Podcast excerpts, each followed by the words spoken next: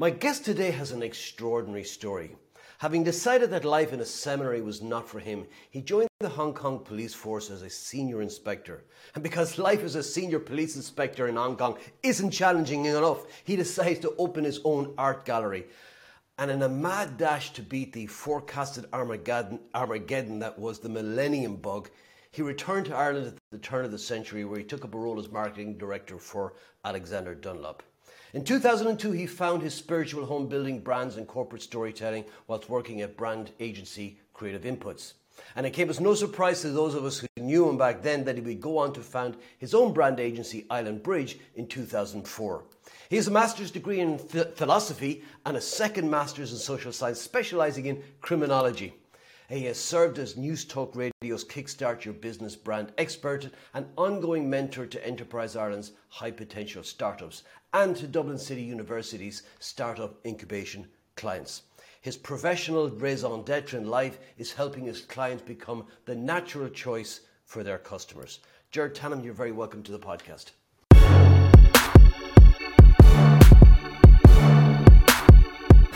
Thanks very much, Paul. I'm exhausted just listening to you there.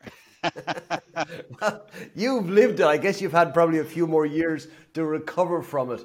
But uh, I want to go back a few years, Gerard, if you don't mind. Um, you you grew up in Dublin. You went to school in in was it CBS school? Yeah, it was Drimnagh Castle on the yeah. Long Mile Road there. Tell me a little bit about what your growing up in Dublin was like back then, because for some of our listeners, you know, we're, we're, we're going back to another century. Exactly. Um, and, of course, I mean, much of it is still very recognizable, but it, it was. Uh, with, with, with in retrospect, it, it feels like a much kind of a grayer place, and and in many respects, uh, I'm not so sure it was kind of at street level, but we certainly grew up in an environment where uh, our kind of self confidence uh, as as a country principally, but also you know as as a city, as as a locality. I mean, my, I, I grew up in Crumlin, went to school in Drimnagh, um, so self confidence wasn't great, and and, and, and to a large extent, um, I, I, when when I look back, I I, I kind of see it as as quite a grey a grey period. So not for me personally, because you know I, I had a fairly kind of an unremarkable uh, early life, uh, and and there was lots going on in it. And like most kids at that age, I spent most of my time out playing in the street and uh, and, and and playing sports and, and doing and of course that's as colourful as you as you like. But mm. but but yeah, when I when I look back and and kind of right up to the point where I left Dublin because uh, I graduated in 1988 and it was pretty much the lowest point economically and socially and a whole lot of other things you know for for for Ireland mm. it was really mm. a low point you know um, mm. and uh, and and I'm not suggesting I, I, I kind of flew into technicolor over in in Asia but but certainly like I bounced off the plane in Asia in Hong Kong the heat hit me and just the energy hit me and it suddenly felt like an environment where everything was possible whereas growing up in, in, in, in Ireland, I think it's fair to say, it felt like everything was impossible. You know, people yeah, were quick to yeah. tell you why you couldn't do something rather than why you could. So that, that's mm. really my, my kind of recollection mm. of it. Yeah. Yeah, that was around the time of the Boomtown Rats, Banana Republic. Yeah, at, yeah, yeah, yeah. But you might be, you might be uh, underserving yourself a little bit when you said, you know, I just play football in the streets. Did I read somewhere that you were on an All Ireland winning soccer team. Yeah, that's right. Uh, Drimnagh Castle. We were blessed at the time. We had a, um, a, a kind of a, a, great cohort. I, I was a, a the 11th or 12th man um, back in the days when uh, when there was maybe only one or two substitutes uh, on, on, any team. Um, so I was yeah. kind of in and out of the team, but I was uh, I was I was fortunate. I came through with um, with I suppose most notably Niall Quinn. Uh, Niall Niall was our uh, our, our, our star man, but there were a number of others uh, in, in, in the team as well. Kieran Walsh, who went on to play uh, fullback for Dublin uh, in the 95 uh, uh, Gaelic football All Ireland winning team, and and a few others who went on to play League of Ireland um, as well. So we had a good we had a good team and we had a great coach. And uh, yeah, so and we won the we, we won the, the, the All Ireland for uh, for the school for the first time. They went on and they won it again about 20 years later. But mm. um, and of course, I, I, as I've said elsewhere, it's quite funny with the with the All Ireland soccer. Um, you know, you know that, that that's a kind of a national competition. Um, played mm. was participated in by kind of more schools than any other competition, and mm. yet um, alongside the, the the Leinster schools or the Munster schools rugby, it's a it, it's not a calling card. It's uh, you know you, you talk to people who yeah. played on junior um, uh, provincial teams uh, in rugby, still dining out on it 30 years later, and yet uh, the, the, the, the All Ireland soccer wasn't uh, wasn't yeah. a big deal at the time. So again, yeah. it, it, even looking back, it doesn't seem like such a remarkable achievement. Although I think yeah. kind of time has uh, has changed well, that. The, the funny thing is, when I saw that, I didn't even know such a thing existed. Yes, well, I mean that's. I it. really didn't, and when you when you associate All Ireland, it's typically the Gaelic sports, football exactly. and, and, and, hurling, or maybe uh, handball or, or, or, dance. You know, exactly. I, I, I, never associated with soccer. I, I didn't know it existed. Um, come here, I'm fast because you said that was, there, was a, there was a massive difference between uh, that grey Ireland and then when you hit Hong Kong. But between that and Hong Kong, you had a couple of years, and, and I'm personally really intrigued by this to kind of understand what it was that led you to two years in All Hallows in a seminary and then also two years in deciding this is not for me. Sure. I'm just curious to know it, what, what, what, what you go through as an individual because th- they're not easy decisions, I think, on, on, on, either to enter or to leave. And, and I'm curious about that, and then we can go on to Hong Kong. Yeah, I think the, the decision to enter was probably uh, an easier decision than the decision to leave in some ways. Uh, although I, am not sure there was as much kind of soul searching on either as you might imagine. In, insofar as, I suppose back then, uh, priesthood was a career path, um, and it was a kind of a career path alongside, you know, teaching or mm. banking or civil service, or so it it, it wasn't a kind of a, an extraordinary thing to consider. Um, I mean, I grew up in a, in, in a household, uh, in a family which wasn't especially religious. I mean, my parents mm. were practicing Catholics. We we we, we uh, went to, to, to, mass every every Sunday. We uh, said confession, you know, maybe four or five times a year. So we we, we, we were a kind of a, a, a reasonably devout family. Um, mm and uh, and of course I went to a Christian Brothers school, and, and I had a good experience in the Christian Brothers school. So so many of the, the people I was coming across in in those kind of early years who were associated with uh, Catholicism were were generally good uh, role models.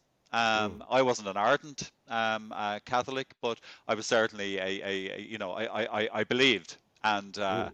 And to a large extent, I, I continue to believe in the kind of Christian or Catholic uh, view of things generally. Okay, uh, mm. obviously with, with, or hopefully obviously with some exceptions in, in a sense. So for for me, it was a, an opportunity to. Uh, I suppose I was I was drawn to the idea of community. I was drawn to the idea of being a leader in the community. I suppose if you look back over my life, um, what what what kind of characterizes is, is is that I've always had a an instinct to kind of step forward and to uh, you know, position myself as as as a leader. Um, not necessarily a big L leader, often a small L leader, but somebody. Mm. And and I enjoyed, you know, I enjoyed the ritual, the roles the, of, of around uh, Catholicism. Um, you know, much of the the stories, the the biblical stories, etc. Mm. They're great stories. so you were born for storytelling. Yeah, so, exactly. So the, the, what's kind of not to like? Um, and uh, and my, my, my initial experiences, because like all of these choices, you kind of get an opportunity to, to check it out. So you know, I went and I spent a, a weekend in All Hallows, you know, maybe three or four months before I, I, I, my leaving cert, and I met a number of other guys who were considering the priesthood and they were good guys. The the people I met were good guys. And one of the things that appealed to me in All Hallows, and again, it kind of comes back to, to I suppose some of my instincts early on was is that All Hallows uh, trains uh, or did at the time trains priests for the uh, international um, church, not the Irish church. So it, it's not surprising to me, even looking back. I wasn't uh, drawn towards Clonliffe and the Dublin diocese. I was immediately drawn towards the idea of serving somewhere else. Um, mm. You know, so I think I've always had a, a, a, a yen to, to go elsewhere. Um, you know, maybe on that notion that the prophet isn't recognized in his own country, so I might have a better chance somewhere else. And uh, what appealed to me was that I had an opportunity to to uh, to uh, train for a, a, an English diocese uh, that had a mission in South America. So it, it kind of ticked a lot of those boxes. So that was really mm. the appeal of it. Um, I liked okay. the lifestyle. You know, I liked I liked what it promised. That idea that uh, you'd be getting out and meeting people and playing a part in, in people's lives, and where you had a, a, an obvious role.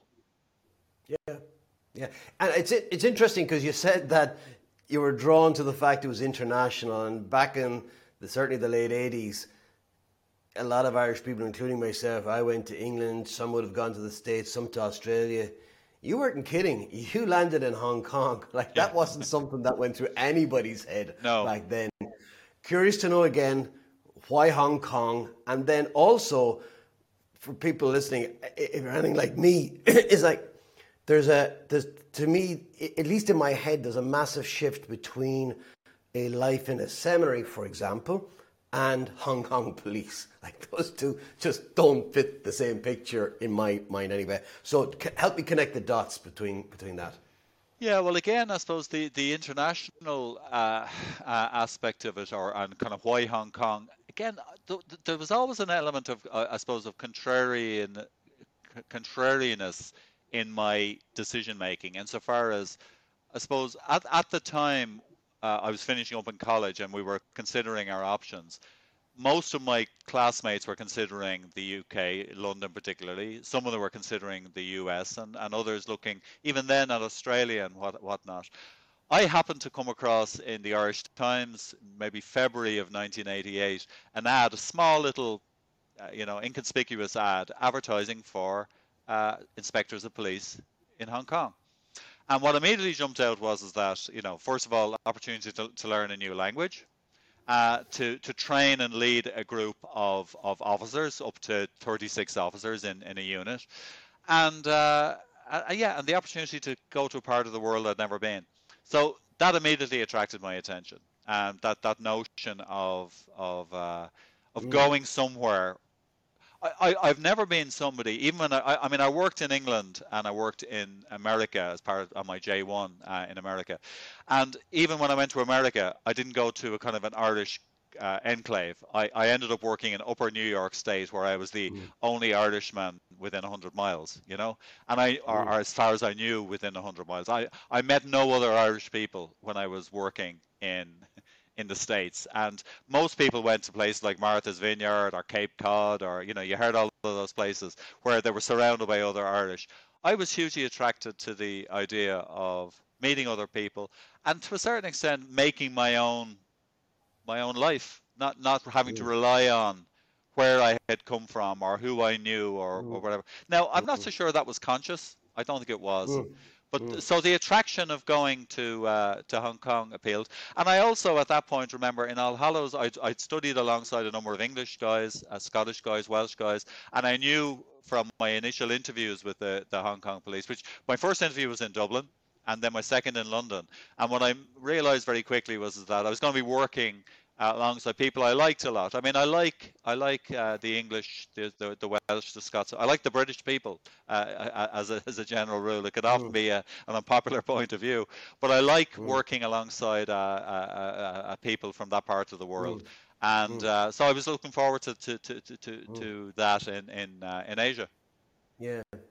I'm wondering as well as if, if you think about it, certainly back then, and to some extent now, but certainly back then, uh, a, a, life in the priesthood was one of respect. You got re- instant respect. Yes. If you're also in a senior uh, inspector in the police, yes. there's respect that comes with that. And I'm wondering if subconsciously there's something in that as well in terms of the kind of things that attract you, because I can certainly see it in your field right now. You are an ex- respected authority on branding, and and there's that kind of theme uh, coincidence or is there something there? No, I think there's something there. Funny enough, a, a good number of years ago, I was a member of the uh, Dublin Chamber of Commerce. Um, like many business owners, you, you, you join a, a network of sorts and and I, I realized that I, I wasn't kind of satisfied with being an ordinary member when they put out a, a, a call for ambassadors, what they grandly called uh, ambassadors, namely people who would uh, who would meet greet newcomers to the various network events or whatever, and represent the uh, the, the, the chamber. I immediately put my hand up,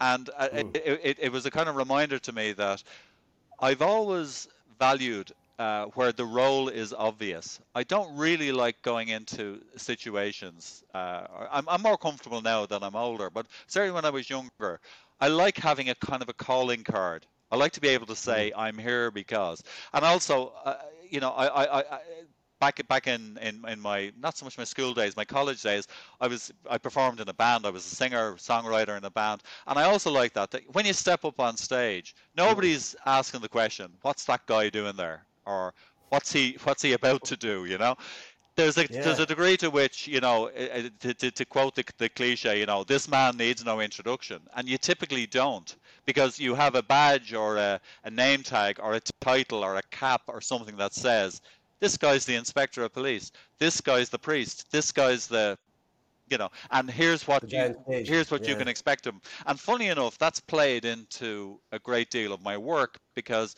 one of the things I often impress on, on my clients is, is that you need to be clear about what role you're playing and you need to make it clear to the person for whom you're going to play that role what the role is. Because if people aren't clear about what your role is, they don't know what to ask you, they don't know what to uh, expect of you.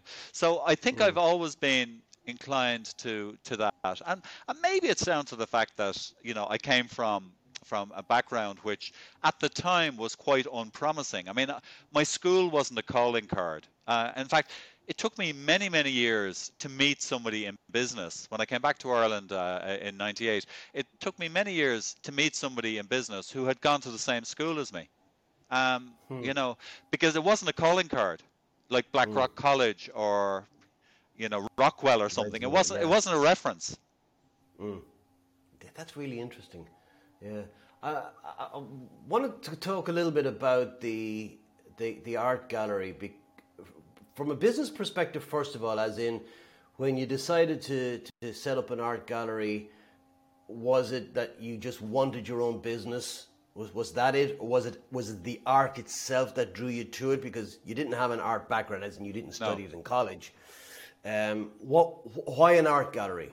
Well, it's a kind of the it's the happenstance uh, really that that I suppose characterizes so much of, uh, of, of of what I did and, and kind of how I went at things. So um, went to Hong Kong, working away in the uh, in, in in the police, still going to mass on a Sunday, and uh, joined the uh, the folk uh, group in, in, in the uh, in, in the church who were all Chinese as it happened, uh, local Chinese, and uh, so enjoy that every Sunday, sang my heart out. And through that, got introduced into the Hong Kong Folk Society. And because I'd sung with a band in Ireland, I started to perform at the Hong Kong Folk Society, who, who in addition to having local concerts, they also invited the likes of De Dannan from Ireland, uh, uh, Mary Black at one point, uh, Dolores Keane, and various other people. Ralph McTell from from uh, from from the UK, the guy who wrote Waltzing Matilda. I can't think of his name off the top of my head. But all of these characters performed at different points in Hong Kong. So I got heavily involved in the performance, set up a band. I had a band called the Shadowboxers, and we were performing. And people started to reach out to me to help them organize their events. They liked the way I organized my event.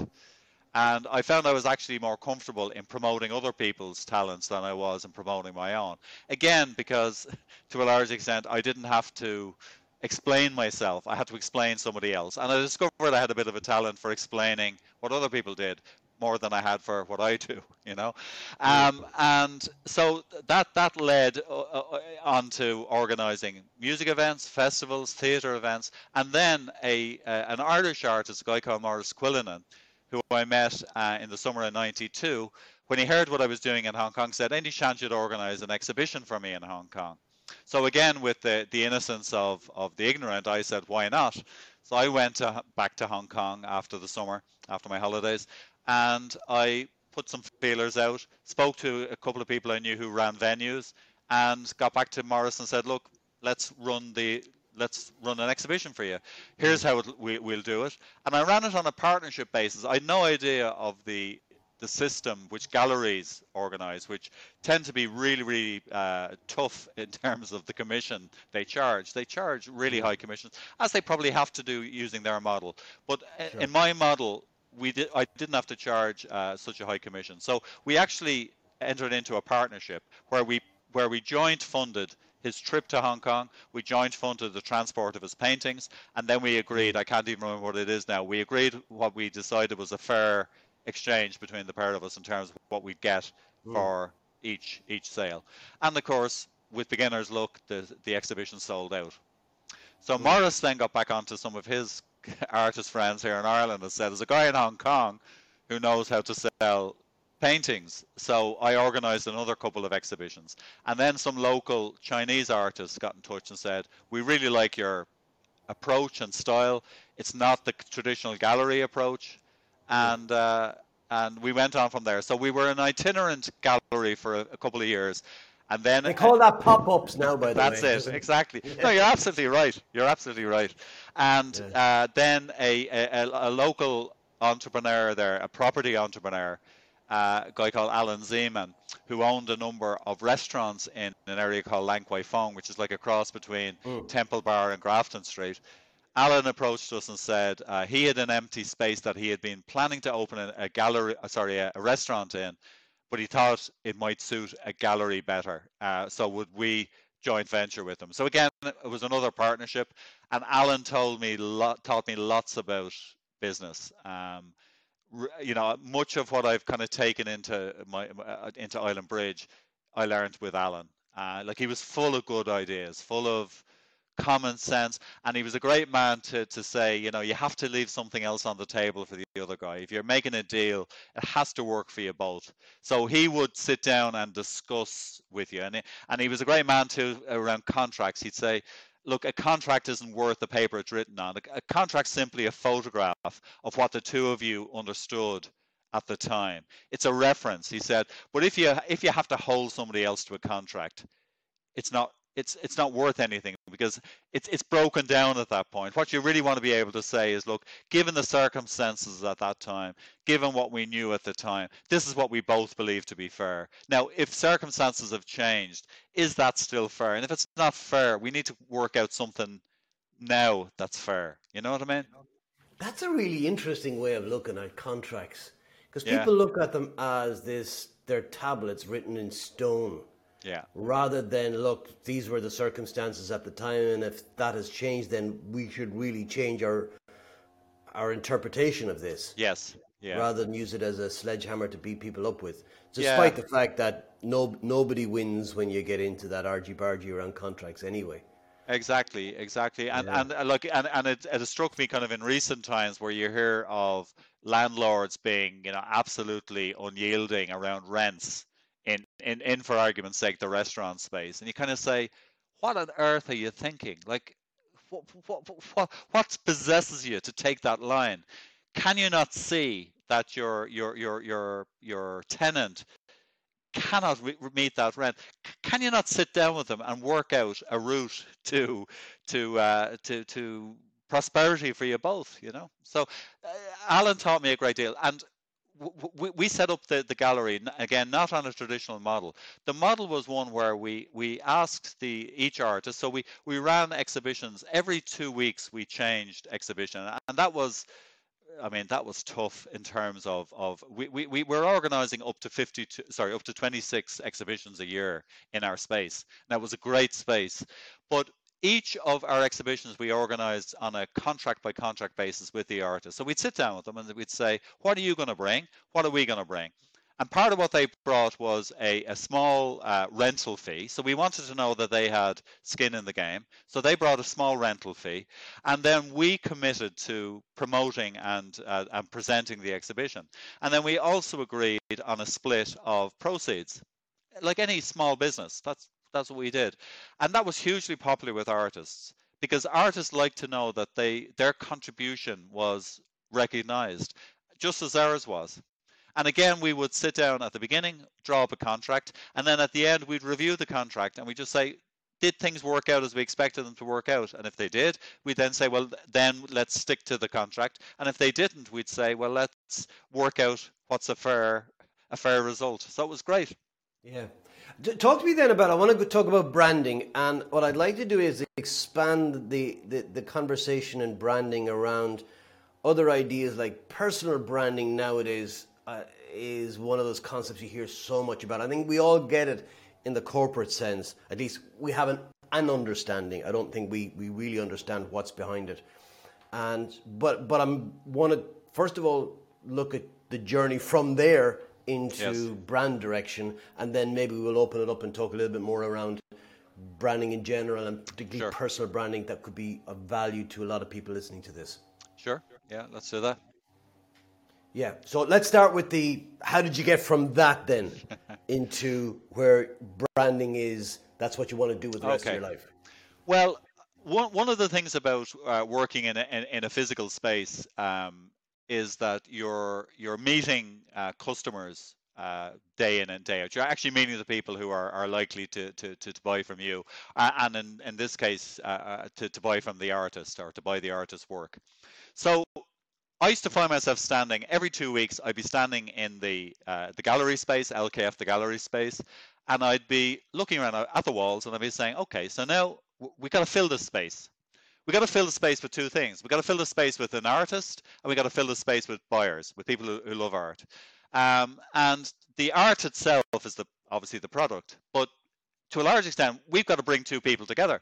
We got to bring the guy who's produced this art, and we got to bring uh, bring the guy who's going to buy the art we got to think about what I increasingly started thinking about as the space between. When I'd been in college, I dated a, uh, a, a, a, woman who was a, a, uh, a theatre uh, director and producer. And she gave me a book which I never read, but I thought it a great title called The Space Between and uh, the the space between presumably uh, described the uh, the actor space or the, the, the theatrical space. But I went on to think about it in the, in the commercial space. So I'd say we have a space, we've got to fill it, and we've got to bring two people into that space, and I've got to be able to represent well both of those people, those two people. I've got to be able to say to the buyer, here's what the seller has to offer. And I've got to be able to say to the seller, here's what the buyer's got to offer. So that really kind of led me quite quickly on to a kind of common sense understanding of brands and how they work. That brands reflect that relationship between the person buying and the person selling. Now, I didn't articulate it like that back then. Uh, that came later. But to a large extent, what I found was is that all of the work I'd been doing up to that point in, in, in the arts kind of space, whether it was music, whether it was theatre, whether it was festivals, poetry readings, whatever it might be, and then kind of uh, crucially art, you were having to kind of keep jumping back and forth across the shop counter uh, in order to see what's on one side and what's on the other. And again, that's a kind of a, an analogy which only came to me kind of many years later, I read a, a quote from a guy f- who was involved in setting up Sears Roebuck, the, the great American um, um, department store. And he said his dream was to be able to stand on both sides of the shop counter at the same time. And that's really what I was doing. Um, and, and I found I had a talent for that, for translation, for moving back and forth from one side to the other and understanding what do you need to see, what do you need to hear, what do you need to say, you know, and, and I suppose stepping into that space that's really about communication and translation because you're always translating one worldview from another because Paul Lanigan's worldview is different from Gerard Tannam's. So every time we communicate, I got to work out how to say what I'm saying in a way that you can hear it in your way, um, and and vice versa. And if I'm I, I'm advising you to how to speak better to your customers or your listeners, I'm I'm trying to understand what's what they're hearing and what they're seeing and trying to translate that for them.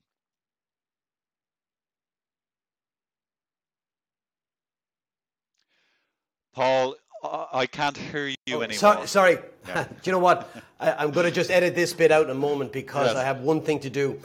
There's some. I think I left the window open, and there's some prick outside has just decided to start a chainsaw, and I turned off the mic so it, wouldn't be Yeah. and I forgot to turn it back on. So no I'm just going to make sure that window's closed, and then I'm come back, and I'm and I'm going to I want to talk to you about that space in between, particularly where it comes to seller and buyer. I want to. Yeah. You know th- that sales aspect, and you'll know how to kind of translate that for branding. I do want to go more into branding as well, but okay. it's the storytelling as well. It's there's so much to talk about. Just hang on one second, though. Okay, no worries.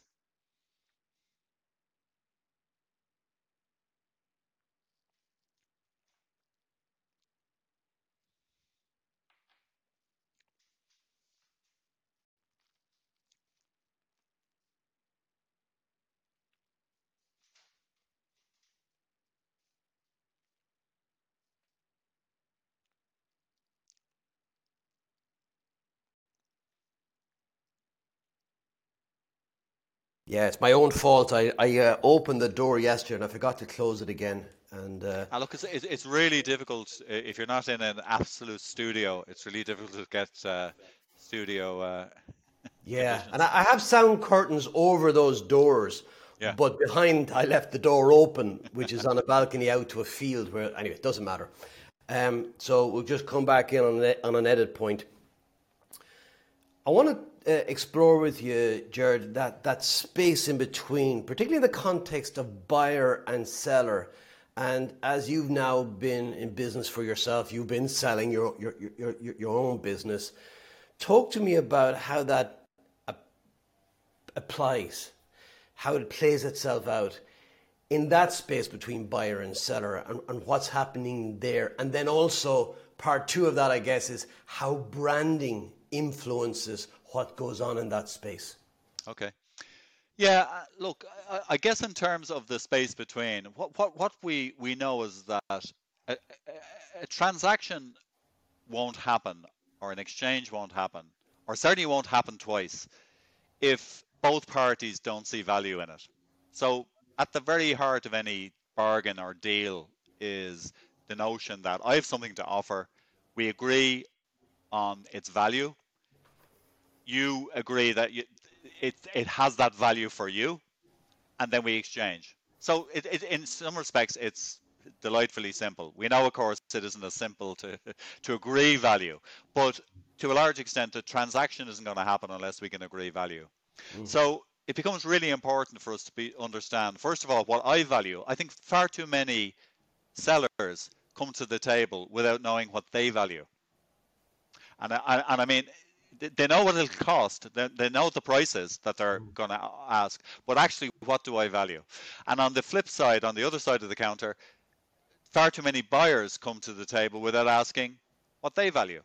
So, what what is it they actually value? Now, the buyer tends to be a little bit more conscious of what they think they value than the seller very often. But there's often confusion on both sides. So, for me, the most important thing is that we're clear, both of us, before we come to any transaction, we're both clear about what value looks like for us, um, what a good deal looks like for us, uh, what a, a good transaction or exchange, and what we're valuing that isn't necessarily reflected in the financials, in the money, because we do value other things you know. So sometimes for example i'll hear people talk about you know he or she is a good client because they refer me on to other clients. And i will say have you ever put a value on that? An actual value? What what when you say they refer you on to other clients are those other clients even more valuable?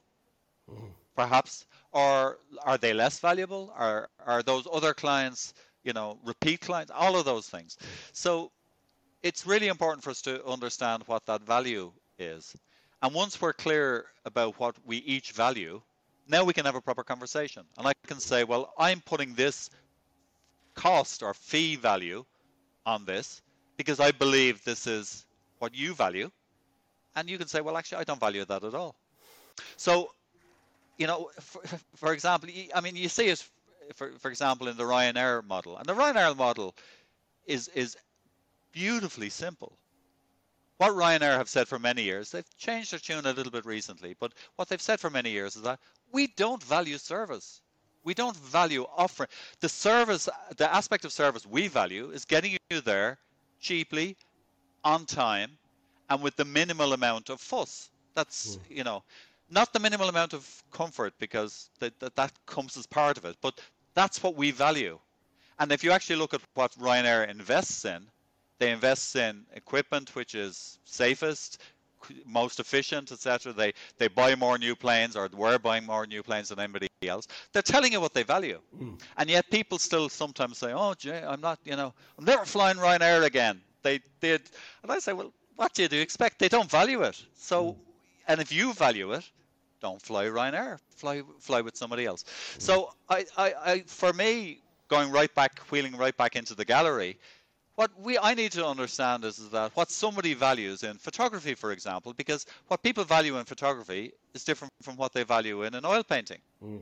right?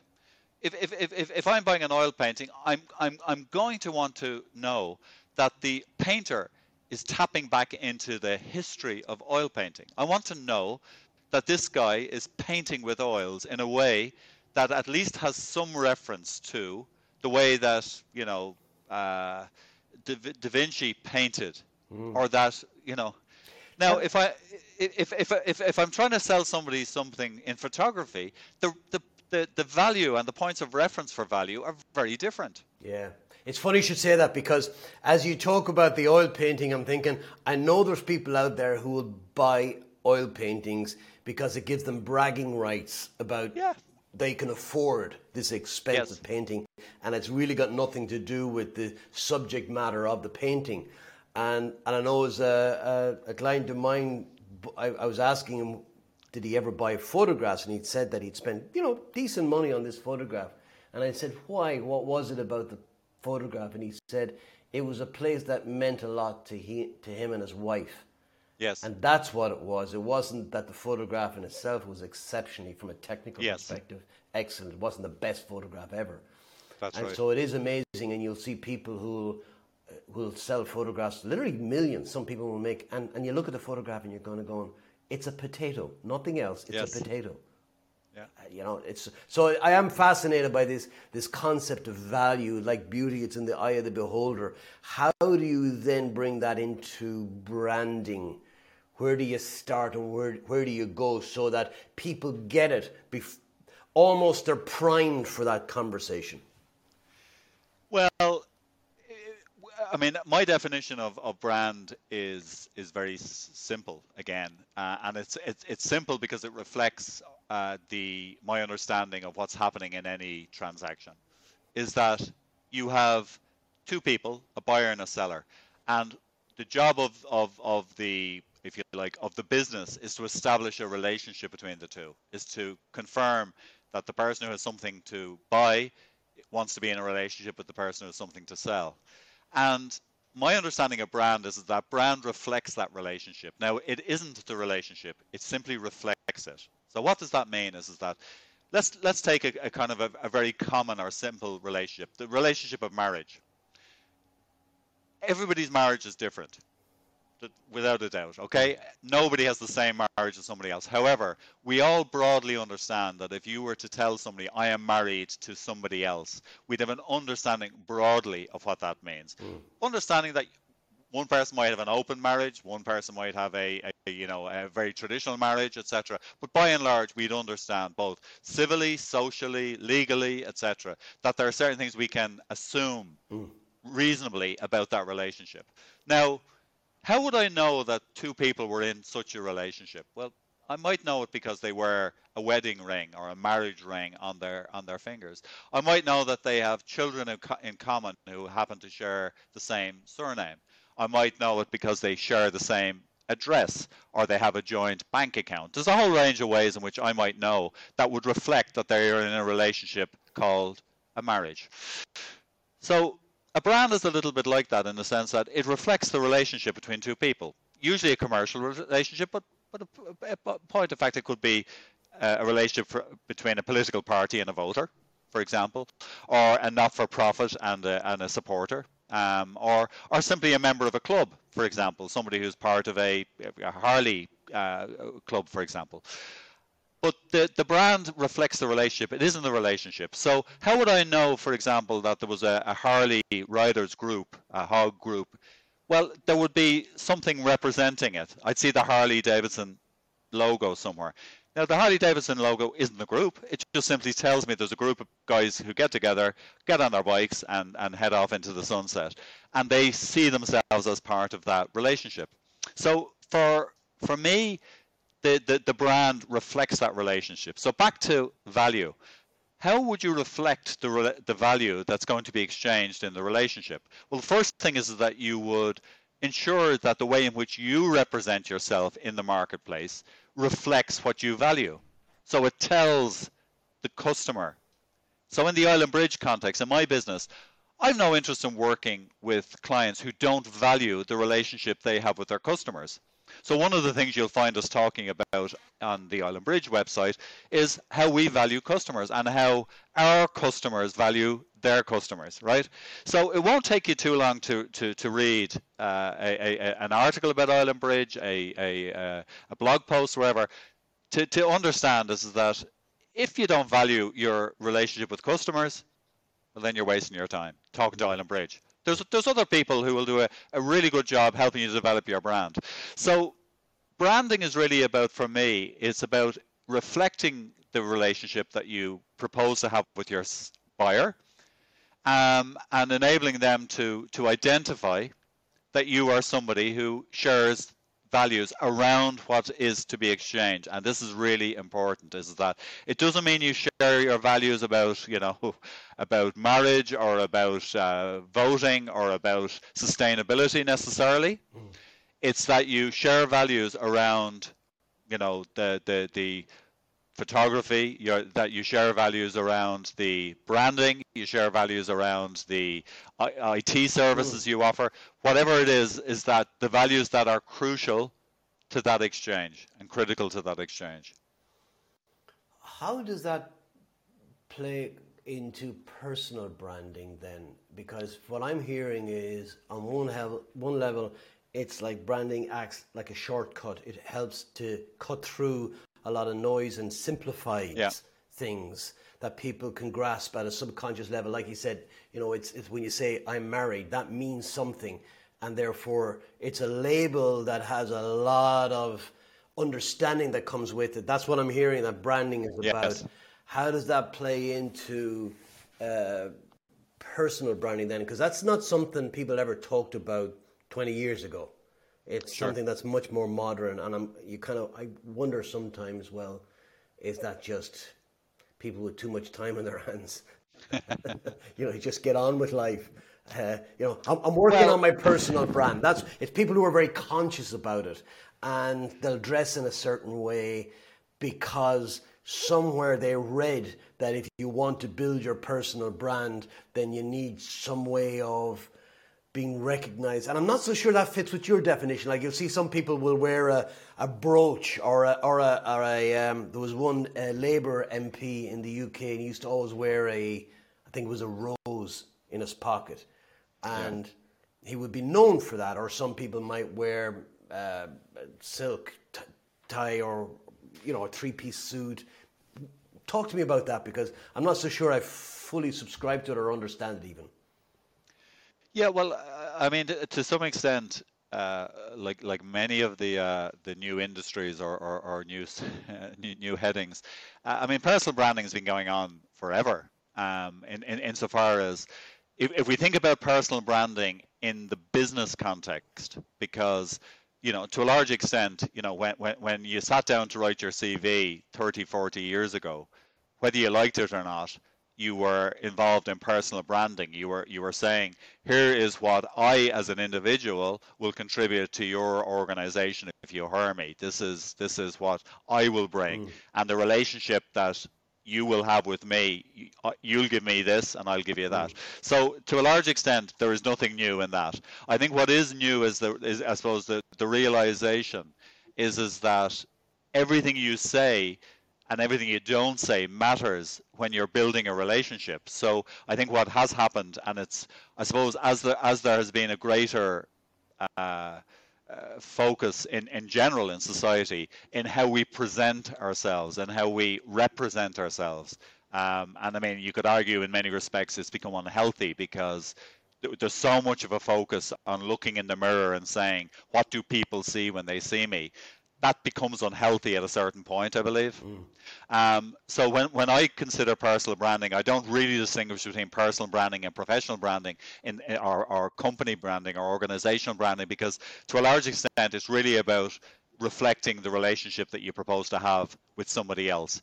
Uh, usually in the commercial uh, in, in the commercial context and when we talk about building the Paul Lanigan personal brand or the Gerard Tannam personal brand. It's really about just considering what is it that I need to reflect, what value do I need to represent or, or offer into the marketplace that is going to be viable or, or, or, or, or uh, in demand. Um, so like 20, 30 years ago, it would have seemed pretentious to put your photograph on a CV, mm. for example, um, or to, to have said too much about your, your, your personal life, your, your hobbies or whatever it might mm. be, unless they related directly to, you know. Yeah. Um, but a, a, a, friend of mine, her, her, her, son is, is, is entering into the workplace for the first time. He's 16, 17, and he's putting together a CV and uh, he's looking for work in garden centers. And this guy is really keen on plant growing plants at home. His, bedroom at home is full of it's like a little hothouse, right? And and he was not inclined to put that information into his CV. And I said that's absolutely vital. If I'm the owner of a, a garden center, I absolutely want a young fella who is not necessarily going to be overly qualified. He's not going to have a particular experience that he's going to be able to immediately. I'm not going to let him loose on on on the prize uh, plants I'm growing. But what I am certainly going to do is I'm going to trust him to care about what what what what what, what we're doing. So it's really important if you look at it through the personal branding point of view it's really important to, to, to understand is that you know you're always representing yourself uh, when you go out into the marketplace whether you like it or not you're, you're representing yourself and you're proposing to offer value to somebody else mm. um, and sometimes it's not even a question of putting you know commercial value on the value. It's soon as it's that people won't accept your help. So even if you just look at it say for example as you're looking to build your personal brand because you want to contribute more to the you know to to, to, to fixing homelessness you may need to, to look at some of the things that you're representing in the in, in, in, in, in the world to ask you know is this going to get in the way of my helping to fix this problem? Mm. so say for example i like as poor michael d uh, was outed you know as a landlord mm. in in, in, in, in people, galway people listening to this who will not have a clue who michael d is Okay, sorry. Michael D is, is, is our president. Sorry, and of course, in the typical uh, irreverent Irish way, Michael D Higgins is our uh, very much loved and uh, revered uh, president, and he has he's a, a, socialist president. I think it's fair to say, and he's a guy who has a very strong view on landlords and tenants, and on that whole unfairness that often is found in the uh, in the property market and it, it, it, he was outed a few um, uh, a couple of years ago as owning a a, a a, property that he was leasing to to students. Now there was no suggestion that he wasn't a good landlord, but there was a degree to which his personal brand mm. wasn't wasn't uh, reflecting the value he wanted to add to a conversation. So here's the crux. Here's where here's where I'm coming to on this. To me, this is really about authenticity in that that your personal brand should be who you are, not who you want to. Well, mm, maybe I'm, I'm saying that now, and I'm not quite sure. But like some, what I see some people do is like, who do I need to be, and therefore they're kind of stepping outside who they are. That that guy who had the plans in the room, that's he loves plans. Let the world know that. Yes. Um, and, and so I'm trying to because I often struggle with this whole authenticity thing. People, you know, the, it's it's it's one of those things you hear a lot about. Be authentic, be authentic, and I'm not convinced about that either because let's say you're an asshole. Well, does people want you to be authentic to that all the time, or do they want a version of you which is easy for them to consume? Which then begs the question: Is that really, or is it a version of you? And if that's okay, then is that the brand you? Well, I mean, in many ways, if you're an asshole and the transaction or the the the the exchange that you're you're you're looking for doesn't value assholeness, well then you got to go looking somewhere else for the for the exchange. So to some extent, and I mean, I suppose this comes back to again my own understanding of brand is that when I talk about the brand reflecting the relationship, it's a two-way relationship. It has to work for me and it has to work mm. for you. If we're going to exchange something, it has to work for us both. Mm. So if if if you know, I mean, there are certain environments, and uh, for example, the the legal. If I'm your legal representative, you may want me to be something of an asshole on your behalf, Very right? um, so it, it becomes appropriate. Now, th- does that mean kind of gratuitous yeah. assholeness? No, it doesn't. But but I, I guess it's about understanding that sometimes we, we, we do need to, I guess, tailor or, or, or adapt what we do and how we do it mm. to the situation. And coming back to, to, to authenticity, I think authentic, authenticity is, is, is both a kind of reflection of who we are, and I think also who we are, aspire to be. So, in, in the sense that simply because I've told lies in the in the past doesn't make me a liar now. In, in a way, if, if if I want if I want if I aspire to be somebody who tells the truth, who is who doesn't tell lies, and I commit myself to that, it's fair of me to represent myself to the next person I'm meeting with as somebody who is committed to the truth of what I'm about to tell you, mm. to the value of what I'm about to bring. So I think in many respects, authenticity is more about being true to to what you are bringing to the table. Mm and then asking yourself, what does the other person need to see and hear to be reassured that I'm bringing that value and that they'll get that value in return for whatever they're asking, yeah. whatever the, the price is on yeah. it. It's like, do you believe it too, or are you being a hypocrite? I think it probably comes down to exactly, like exactly. Yeah. yeah. Um, in what respect? Because I want to talk to about the element of storytelling in brand building and how you achieve that. And also because branding is about simplification, how do you decide on what to exclude from that story? well, well, I, I, think uh, in terms of story, what you've got is you, you've got this notion of narrative that there, there is in any story an arc that effectively describes before, during and after. In other words, usually in story there's an element of there's a problem to be solved, right? There's a that the hero is in a, a, a dark spot. Then you have the action that took place. Something happened during which the hero tried to fix the problem. Mm. And then there was a result, an outcome, a happily ever after, or whatever, whatever that might be. So there's usually a narrative uh, streak or, or, or arc running through that where the, the problem that needs to be fixed is is usually fixed by a value by by the value of steadfastness or courage or truth or whatever it might be.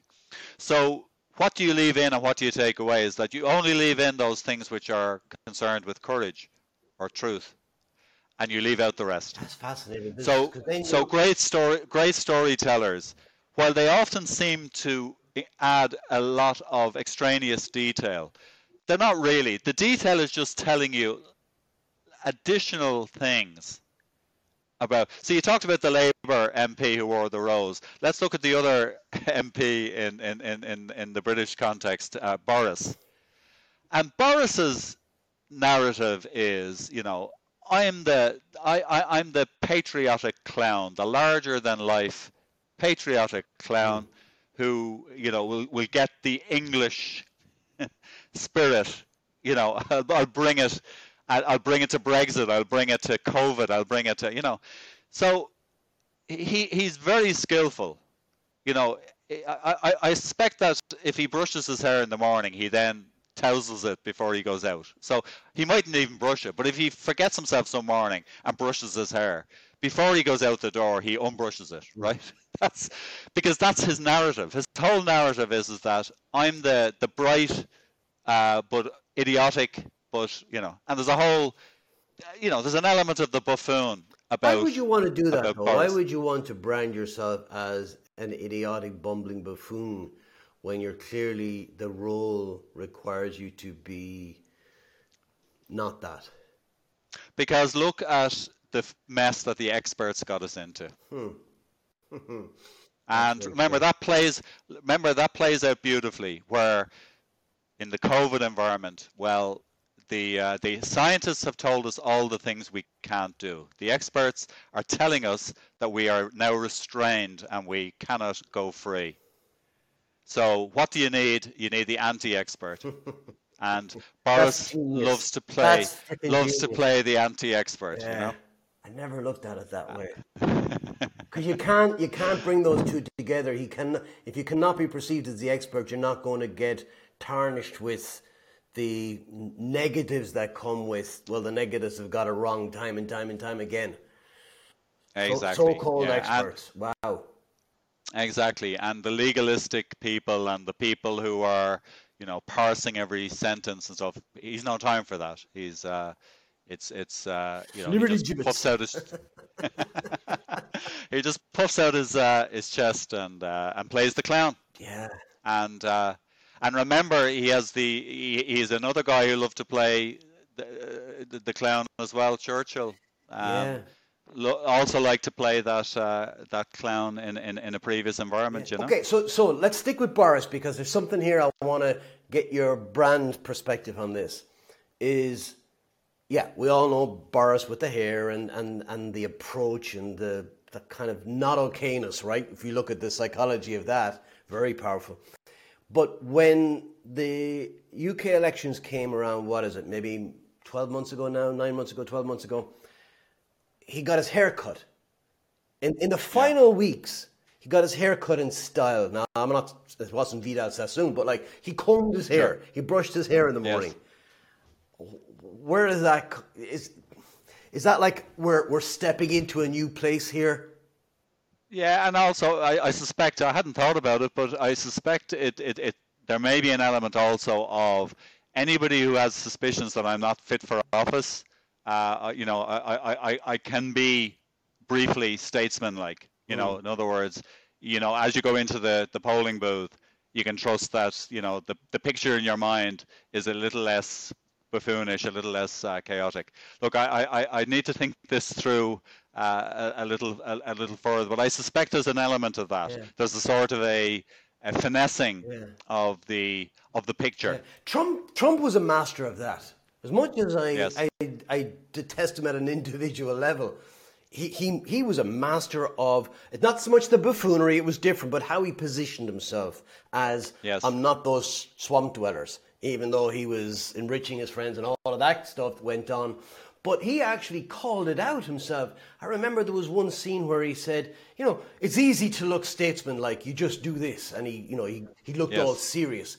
And I think he was almost mocking them to an extent. Yeah, yeah. But I, I, I'd never considered that it was actually there's there's actually an element. Uh, I, I don't want to use genius and Trump in the same sentence, but there was an element of competency there for sure in terms of Yes. how what story he was telling that Yes. resonated with the individual lives of those who were going to vote for him and who would walk through walls f- to vote for him and would do it again in the morning. Yes. Yeah, no, I think you're right. Yeah, it is fascinating. I guess we can learn all about brands by just looking around us and paying attention to, to what's going on. Yeah, exactly, exactly. And look, I, I suppose my concern as a kind of a branding professional is, is that branding has become kind of synonymous in, in, in many people's minds with kind of superficiality, putting on a veneer hmm. in order to, you know, sell fool's gold. You know, it's shiny, it's bright, whatever. For me, you know, branding is is is more like engineering in the sense that it's about understanding what problem needs to be fixed by your what, what what problem your customer is looking for you to fix understanding what needs to happen for you to fix that problem and then making sure that you represent everything you do in a way that shows your competency to to to uh, to fix that problem. My other big takeaway from this, Gerard, is is well, it's about values. For example, if my customers want reliability, my brand really has to reflect reliability. If my brand, my customers need someone who's courageous and who's going to get the job done. That it's the values that my brand communicates. It's not logos. Uh, it's not necessarily our history, unless that history plays into a a, a, story of courage or reliability or, or whatever that value is. Would that be fair? Yes. No, I think that's fair to say. And I think one of the things that we, we often do is we uh, we underestimate or or ignore or, or, or neglect the values that are actually at play in a particular transaction. So we assume that what people are looking for is formality or uh, or integrity or and and those are not the values they're seeking. Mm-hmm. It, it, it doesn't mean that you can dismiss them, but they're not the, the selling points, I suppose. They're not the the reason somebody uh, will buy from you. Um, and I've seen that um, kind of time and time again. We did a project many years ago now for a, uh, a, a, a, business that was selling into the, um, uh, the property market. And uh, they were very successfully uh, providing infrastructure into, into buildings. And they assumed that the more people who knew who they were, the more successful they would be. So they were planning to go into the business papers with you know advertising, PR profiles, a whole lot of other things. When we went out and talked to a lot of our customers, one of the things that uh, their their their clients said uh, invariably was they valued in our in our client their low key, low profile, keeping their head down, getting on and doing the business, and not trumpeting it from the rooftops. So we went back to them and said, cancel the, the, the, the, the full page ads, cancel this. You, you've got to take a different approach to brand building because your clients do not value seeing your faces all over the, the, the popular press because what that will raise in their minds is in the in the reader's mind is is that you know are these guys too expensive? Are these guys yeah. uh, are these guys bad value? Yeah. There's also an element i think of you're our secret sauce, and I don't want to share that with anybody yes. else. Yes, yeah. yeah. I think that was part of it too. Yeah. So, so, so simply by asking their customers what they valued, we learned very quickly that something that our client thought the customer valued it wasn't even that they didn't value it; they devalued it. They, as far as they were concerned, the last thing they wanted to see was our customer in high profile. Mm. and our yeah. that client 10 years later is still not a household name, and that's by design. Mm. And yet, if you were to look at it through the kind of the conventional branding terms, you'd say, Island Bridge, you know, how many column inches did you uh, secure, or how many? and what we'd say, well, never mind the column inches. Look how many contracts our client won yeah. as a result of keeping a low profile. Yeah. And and building the relationship with their customers and their market in a different yeah. way top that's a topic for another day measuring the wrong thing. It is. It really is. Yes. Wow people people yeah. do it all the time. I'm sure i do it myself all the time. Yeah. uh, it's been absolutely fascinating Gerard i got a couple of quick questions for you before i let you go. Um, your house is burning down. Your family are safe. Uh, your, your, your phone is safe. And you have time to run back in and grab one p- personal possession. What would it be and why? Wow, uh, well, funny enough, I, on, on a personal level, I've been going through a, a, a sort of a series over the last 10 years now of, uh, of, of kind of letting things go, physical things go, you know, sorting through old, old photographs and, uh, uh, and, and, and, and whatnot. And I struggle to think of any one thing that I physical thing, material item. Not in the sense that you know I, I I'm surrounded by comfort and material items. But I've I really would struggle to think of any one mm. thing I own or have around me that I would hang on to. If I did, it, you know, it's it's hard to mm. say because. Yeah, I, I look. I, I, I sorry to cop no, out. No, it's, it's fine. I, By the way, it's probably the most common answer, and it's surprisingly, yeah. it's it's I, I think it speaks to the fact that most people realize that almost everything they have is replaceable. The the Yeah. only exceptions you'll ever hear to that question are I had one recently, and it was uh, my father's ashes, for example. Yes. Well, that's understandable. Yes. Or it may be so, and it's typically something maybe somebody gifted them that can never be replaced. That Yes. you can't walk down to high street and, and, and replace it. Uh, so it's, Yes. it, that is interesting. Um, two, two, two very quick questions then is what's Brand Gerard, if you were to put it in a sentence? Not Island Bridge. Sure. Well, um, I, I have, of course, given that thought uh, over over the years, um, almost inevitably. Look, I, I, I guess it, it, it's about maybe leaving any interaction or exchange and the other person's in a better place, I mm. suppose. And, and and I don't I don't necessarily mean that in the big way. The big way is kind of easier in some ways. If somebody's in real trouble, it's easy mm. easy enough to if somebody's life needs saving and you could jump in and save them, mm. you do it.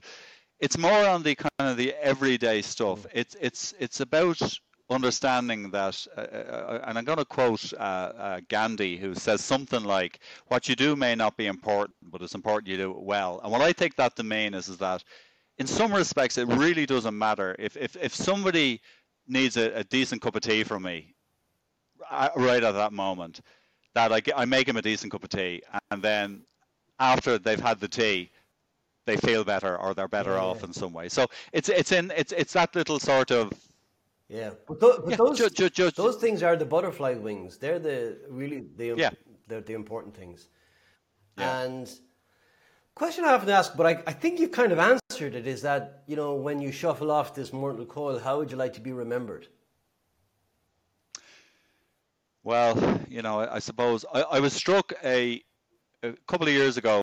Uh, we lost um, Gay Byrne, uh, who is a a legendary TV presenter for those of us outside the Ireland's uh, Johnny Carson. uh, the, the Ireland, Ireland, Ireland's Johnny Carson, and uh, uh, like he, he was a, a, a giant of of broadcasting um, and TV and radio.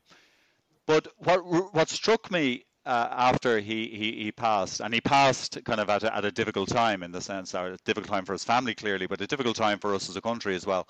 What struck me immediately afterwards was is that uh, all of the people who came out, big, small, people who had met him once, who had you know, and the number of stories that were told of the little differences he'd made.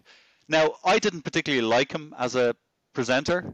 I found him often quite supercilious, condescending. You know, be, he often struck me as cold, um, and it appears he was none of these things. But th- yeah, so the most important thing, as far as I'm concerned, is is that you know when, when you when you finish, the people who you've interacted with, whoever they are, you know, the, the and more the small people than the big people, the the the the, the, the you know the family, the friends, the the, the, the you know the people who came to you looking for a job, or and even if you couldn't give them a job, how did you deal with them? You know, that's True. that, that that's the most important. Yeah.